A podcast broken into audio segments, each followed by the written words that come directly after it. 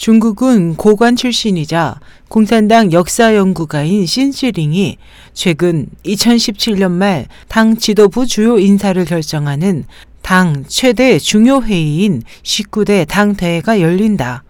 그때까지 시진핑 주석이 장점인 전 주석과 그 측근인 정칭룽 전 부주석을 단속하지 않으면 두 사람은 시 주석을 무너뜨리기 위해 19대에서 대사를 일으킬 가능성이 충분히 있다는 견해를 보였습니다.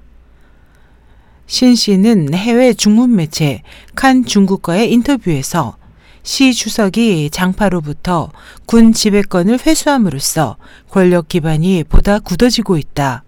시 주석은 19대까지 반드시 장파 세력을 일수할 것이라고 예측했습니다.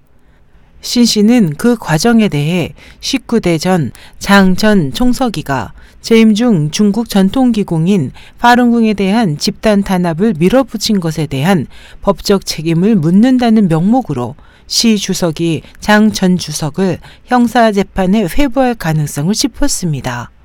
5월 초 파룬궁 측 공식 발표에 따르면 지난해 5월부터 약 20만 명의 중국 내외 수련자와 그 가족들이 중국 최고 인민검찰원, 최고인민법원에 장 전 주석을 형사 고소하는 소장을 제출했지만 중국 당국은 아직 뚜렷한 반응을 보이지 않고 있습니다.